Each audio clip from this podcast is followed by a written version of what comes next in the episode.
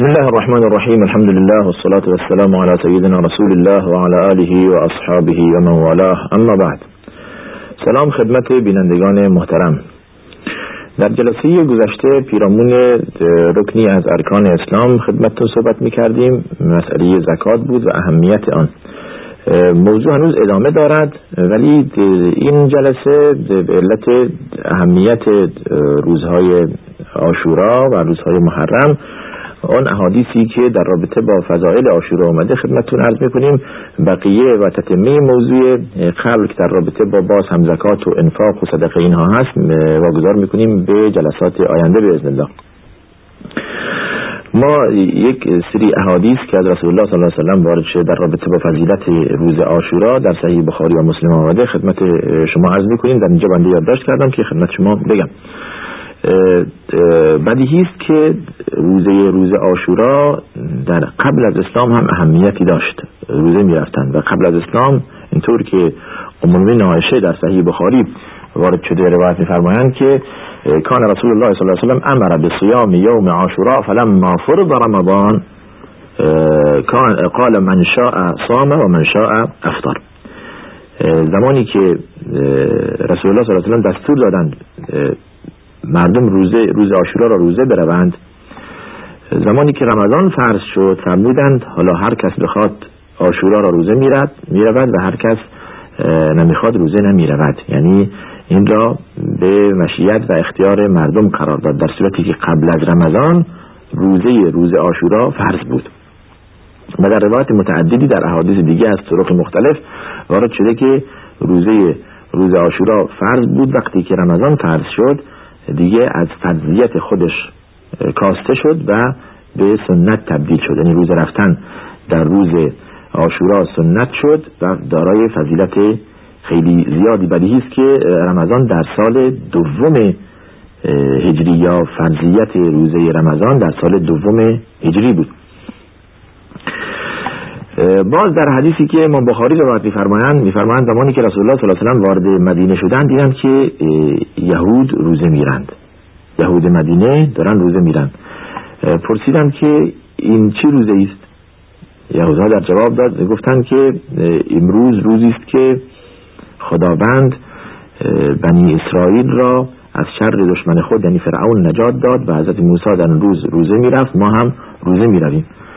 رسول الله صلی الله علیه و فرمود که نحن احق به موسی اگر چنین باشد پس ما نزدیکترین به موسی از شما. موسی پیامبر بوده ما هم پیامبر هستیم و موسی دعوت به حق می‌کرده دعوت به توحید می‌کرده ما هم دعوت به توحید می‌کنیم. پس شایسته تر است که ما تبعیت از موسی کنیم یا به شکرانه این که آن روز خداوند بنی اسرائیل و حضرت موسی را از شر دشمن خود فرعون نجات داده روز رفتن ما شایسته تریم که روزه بریم. و فصامه و امر الناس به صیامه نفس سینینه روزه رفتند آن روز را و دستور دادند که مردم هم آن روز روزه بروند. ولی همیشه از این که رسول الله صلی الله علیه وسلم تبعیت از اهل کتاب کنند در مواردی که حضرت می‌دونستند عزت اسلام و ابهت اسلام لازم است آشکار شود. اونجا مخالفت می‌کردند با اهل کتاب. در اینجا در اینکه روز رفتن با اهل کتاب موافقت کردن اما برای اینکه اهل کتاب چنین نپندارند که از ایشان تبعیت شده فرمودند یک روز قبل از آشورا هم روزه بروید یعنی روز نهم تاسوعا حتی در حدیثی که امام مسلم در روایت خود میفرماید که لعن عشت الى قابل لأصومن التاسع. اگر در سال آینده زنده بودم روز نهم روزه می‌رفتم که رسول الله صلی الله علیه یعنی در سالهای آیندهش زنده نبودن و رحلت فرمودن. منظور این بود که حضرت نمی‌خواست بعد از اینکه اسلام عزت و نصرت پیدا کرده اعمال و رفتارش بگونه باشه. ولو اون که صحیح هست ولی وفق مراد اهل کتاب نباشد. در اینجا فرمودن که یک روز قبل یا یک روز بعد در روایت دیگه داریم. یا یک روز قبل از آشورا یا یک روز بعد از آشورا روزه بروید. یعنی یا نهم یا یازدهم. البته طبق روایت صحیح و قول اکثر اهل علم آشورا همون روز دهم هست. همون روز دهم هست. و رسول الله صلی الله علیه وسلم در فضیلت این باز در حدیثی که امام مسلم روایت میفرمایند میفرمایند افضل الصیام بعد رمضان شهر الله المحرم. و افضل الصلاة بعد الفریضه صلاة اللیل این حدیث از ابی هریره که میفرماید بهترین روزه بعد از ماه مبارک رمضان روزهای محرم روز روزه محرم هست منظور روزه آشورا تاسوعا و آشورا هست. روزه نهم و دهم. و بهترین نماز بعد از نمازهای فرض پنج وقت نماز شب هست. نماز شب دارای اهمیت ویژه است. یعنی از لحاظ برتری می‌خواد رسول الله صلی بفرماید. از لحاظ اهمیت روزه را بعد از رمضان بهترین روزه محرم دونستند و بهترین نماز نماز شب پنداشتن رسول الله صلی الله علیه و و باز در حدیثی از ابن عباس در صحیح مسلم روایت می‌کند که امر الناس صام یوم عاشورا و امر الناس به صیام روز عاشورا حضرت روزه رفتن و دستور که مردم هم روزه بروند. از این بابت باز روایت داریم در مطلب فضیلت این روز مبارک میفرماید که صوم یوم عاشورا یکفر السنه الماضیه. روز رفتن روز عاشورا یک سال را گناه یک سال را می آمرزد منظور گناهان صغیره هست و الا گناه کبیره احتیاج مبرم به چی دارد؟ به توبه نسوح هیچ چیز جز توبه نسوح گناهان کبیره را نمی بخشد توبه نسوح عرض کردیم که زمانی که انسان از گناه دست بکشد و نیت کند که به گناه بر نگردد و از آن چیزی گذشته پشیمان باشد این زمانی که این اراده به وجود آمد این توبه توبه نسوح ولی در فضائل اعمال هرچی که انسان از روزه های سنت از نمازهای سنت از اذکار و از صدقه سنت این کارها را انجام دهد بسیار پسندیده است و صد درصد گناهان صغیره را می بخشد و گناهان صغیره ما در شبانه روز بسیار زیاده. گناهان صغیره ما در شبانه روز بسیار زیاده. ما چیزی به حساب نمی آوریم ما آن را اندک می‌گیریم یا یادمون میره چه گناهان صغیره انجام دادیم. بنابراین روزه روز آشورا یکفر السنه الماضیه یک سال گذشته را می بخشد باذن الله. همچون که در روز عرفه هم همچون فضیلتی هست عرض کردیم خدمت شما.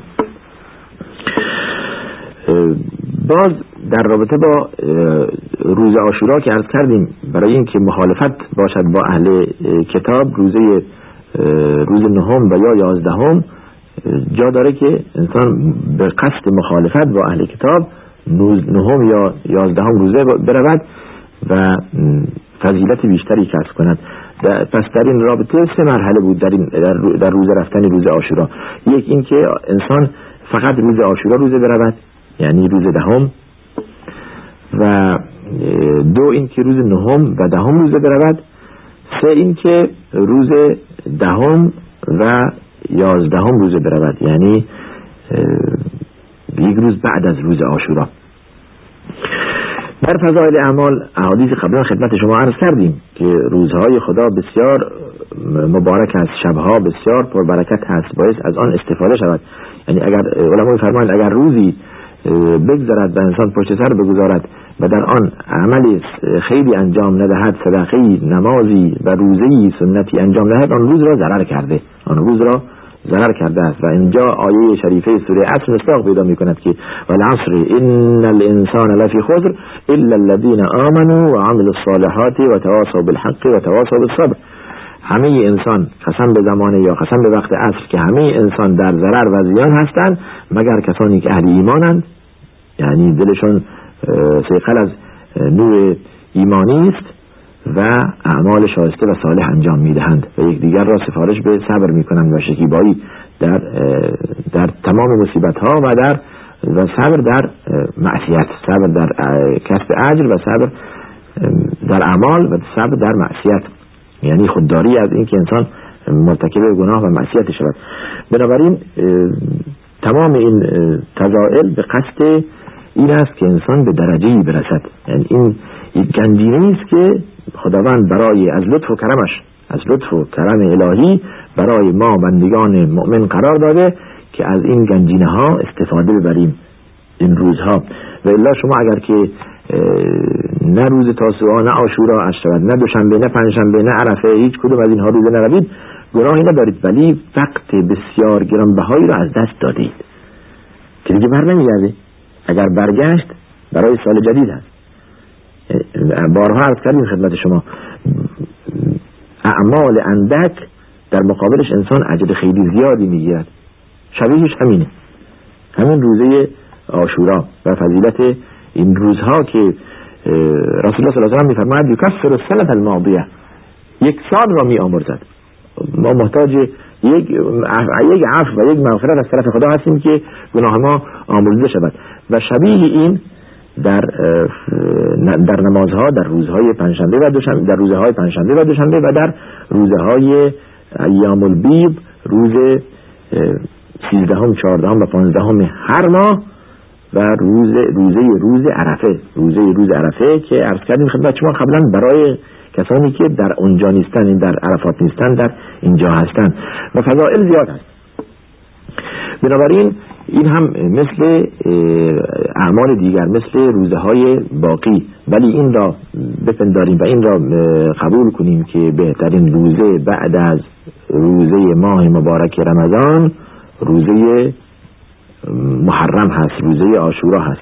منظور از این اینه که انسان عادت کنه به این مسائل خیشتنداری و صبر و حوصله در مقابل تمام مصیبت ها و در مقابل شهوات. و در جلو شهوات. انسان اگر خود را عادت دهد به این که روزهای پنجشنبه و دوشنبه روزه باشد روزهای سیزده و چهارده و پانزده هر ماه روزه باشد تاسوعا و آشورا روزه باشد روزهای عرفه دقت کند از دست ندهد. عادت می کند این را. این, این مسائل براش عادی می شود صرف نظر از اینکه چه اهمیتی دارد. البته مسئله روزه و و ارزش روزه برای صحت و برای سلامتی انسان در وقت خودش که در باب سیام صحبت خواهیم کرد که همون رکنی از ارکان مهم اسلام باشد عرض خواهیم کرد که چقدر روزه اهمیت دارد حتی برای سلامتی و تندرستی انسان. هدف از این جلسه این بود که برای بینندگان محترم واضح سازیم که روز روزه روز دهم یا روزه روز نهم و دهم دارای اهمیت بسزا و ویژه است.